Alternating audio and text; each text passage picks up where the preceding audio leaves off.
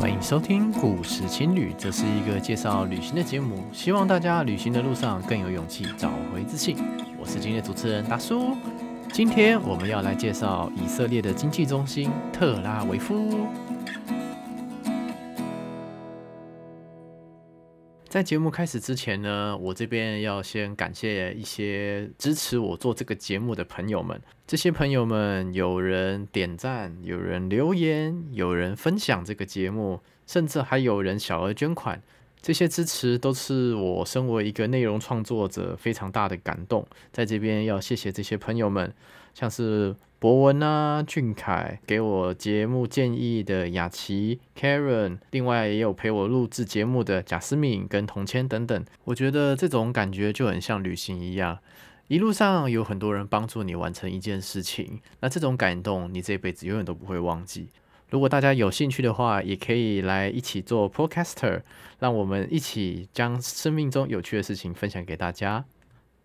好的，接下来来进我们的节目喽。今天我们要来介绍以色列的经济中心特拉维夫，有一个很有名的女影星叫做盖尔加朵，就是《神力女超人》的女主角。有一次呢，有人在线上访谈她，问她说：“来到以色列需要做什么事情呢？”她这边推荐了一件事情，她说一定要来到特拉维夫的海边，享受一下地中海的风情。当时我来到了特拉维夫的海边。看到了美丽的地中海，面对着舒适的天气，看着一片祥和的城市，仿佛看到了大同世界。真的很难想象，以色列这个充满了宗教冲突，还有各种争议的地方，拥有一个这么先进而美丽的城市。特拉维夫是以色列北方的一个重要的经济中心，它是面向地中海的港口城市。依据当地人的说法，特拉维夫这个意思呢，代表了春天的小丘，承载了人们来到以色列建国对于未来的想象。一开始，以色列靠海的城市叫做雅法，有超过四千年的历史，是历史上相当古老而且重要的海港城之一。圣经上说，圣彼得就是在这里受到启发而开始传教的。但是雅法这个海港呢，在一战的时候呢，受到英国人托管之后，犹太人来到这边说想要建国，房价太高买不起怎么办？就开始往里面搬了，开始大规模的搞开发区啊，开始建设城市。刚好有一群来自包浩斯学院的建筑师利用了这个机会，建造了上千栋包浩斯建筑。包浩斯建筑是什么东西啊？听起来好像是一个很厉害的建筑风格，好像跟什么哥德式建筑、罗马式建筑一样厉害，对不对？但是如果你抱着这个心情来到以色列的特拉维夫，看到他们的包浩斯建筑，一定会满头问号。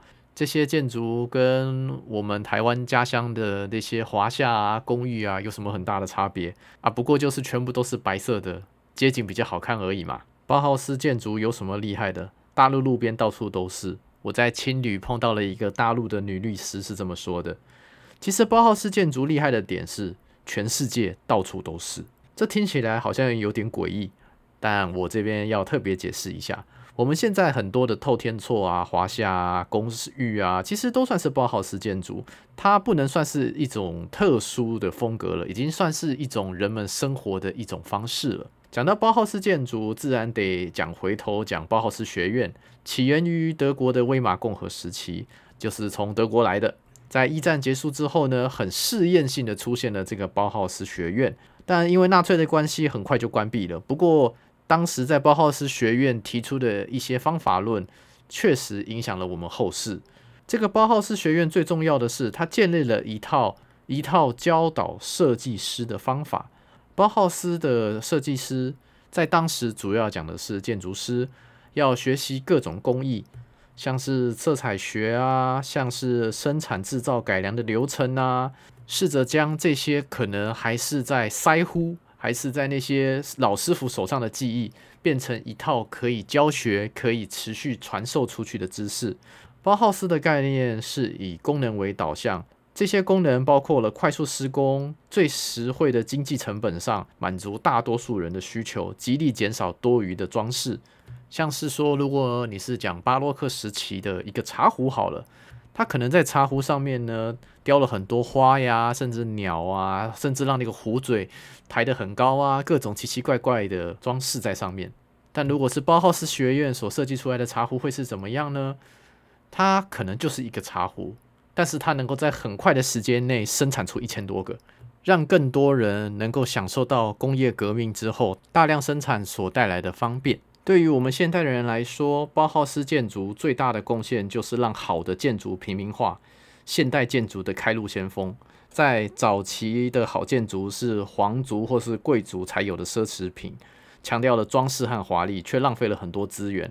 包豪斯建筑呢，则强调了简洁、可以复制，而且因地制宜、工期短、造价低等等，让人们能够有现在舒适的好建筑。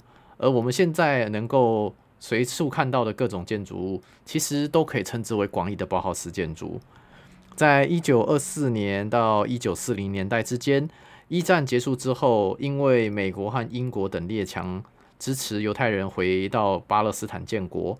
大量的犹太人因为纳粹的迫害，所以来到了现在的以色列。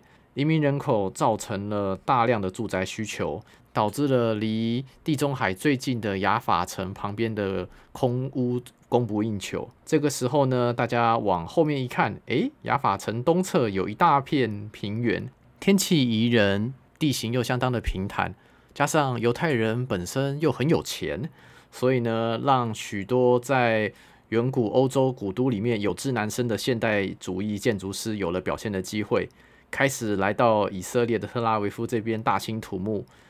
在高楼的建材，例如电梯、玻璃、钢筋这些还没有成熟之前，大多数的建筑就是盖了三层楼，可以遮阳防风啊，然后快速建造，不要太丑，大概这样就可以了。毕竟是要大量快速的满足移民人口的需求。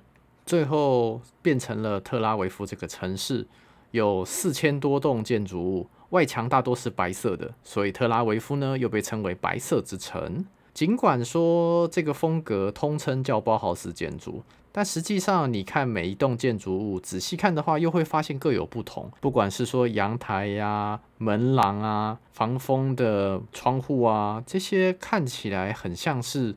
各种元素组合在一起的建筑物，实际上你仔细观察，又发现有很多特色在。整个城市就很像乐高积木一样，各种建筑元素还有零件可能有几百种，透过几千种组合方式组合出这个城市，让这个白色城市呢，其实比世界上的许多都市区都还要美丽。二零零三年的七月。联合国的教科文组织将特拉维夫的包豪斯建筑列为世界文化资产，总面积大概是五十平方公里。有机会来到以色列的话，也别忘了探访这个可爱的城市哦。来到以色列的特拉维夫呢，这边推荐一个景点给大家：以色列特拉维夫艺术博物馆。他们的残障坡道马赛克拼砖很美丽，让我一开始有不小的期待。本来呢，一开始买到了五十谢克朗的门票啊，觉得有点小贵。结果一走进这个艺术博物馆，看到两面墙我就傻住了，都是印象派非常有名的画家，从左到右分别是爱画舞女的窦加呀，画睡莲的莫内呀，点描派的开山祖师毕沙罗啊，还有那个时候还算正常的梵高。那两面墙在人类艺术史上的分量占得超高啊，吓死人了。接着我们来聊聊以色列的生活吧。相对于耶路撒冷，耶路撒冷其实比较多阿拉伯人，大概有三成吧，因为那里比较接近充满冲突的 West Bank。而特拉维夫这边主要是新的移民城市，主要都是白人，很多设施的概念也比较新，所以能够比较体会到以色列这个国家的生活。比方说，这里有刻着城市 local 的水沟盖。它会发光哦。城市呢，有钢索编成的吊床，你看这个地方完全都不会下雨啊。还有不停地跳着股票数字的 LED 方尖碑，还有彩色的斑马线等等，这些公共设施其实看起来相当的有意思。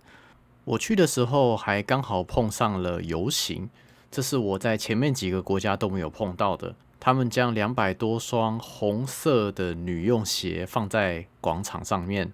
在为争取女权而努力中，过程蛮欢乐的啦，没有什么肃杀之气。这边再来介绍一些他针对他们犹太人所创造出来的特殊设施，像是安息日用的日光灯啊，还有洒水器等等。我个人最喜欢的是他们犹太人的安息日电梯。你坐进这个电梯之后呢，会发现每一层的灯都是亮着，而且呢，每一层升上去一层就会打开，然后等个二三十秒之后才会关起来，然后再升上去上一层，然后这样子一直升上去，升上去，升上去，那个速度呢，不如干脆走楼梯还比较快一点。不过确实会有人用到这些电梯啦。还有一个比较不同的点是，我觉得以色列的小孩很多。来到特拉维夫之后，更是觉得如此。觉得每一个青年好像都有带着自己的小孩在逛街，不论是推着婴儿车或是牵着小孩。我查了育儿制度这一个部分，发现了除了一些常见的补助之外，试管婴儿这一项，其实在他们以色列是相当普遍的。以色列有着相当厉害的人工受孕技术，每年生的娃娃大概有四趴都来自于试管婴儿。主要是因为说，以色列政府提供四十五岁以下未满两个小孩的妇女呢，可以不限次数的来到医院进行试管婴儿的胚胎植入，这个手术都有高额的补助，在公立医院甚至还可以免费帮你做试管婴儿。与其鼓励没有经济能力的人生小孩，不如让有经济能力的人可以生小孩。这个概念等到了南美洲又会有不一样的体会，到时候我们再聊好了。最后我来讲以色列的军人，他们全民皆兵。在以色列呢，你当什么军种，可能比你念什么大学更加重要。据说在面试的时候，一定会被问你是在哪个单位服役的。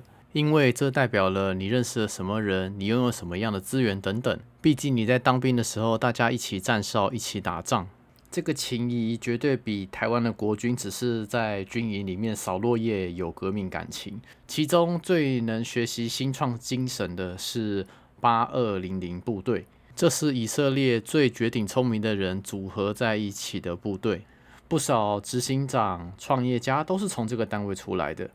以色列呢，也是全世界唯一对妇女普遍实施义务役的国家。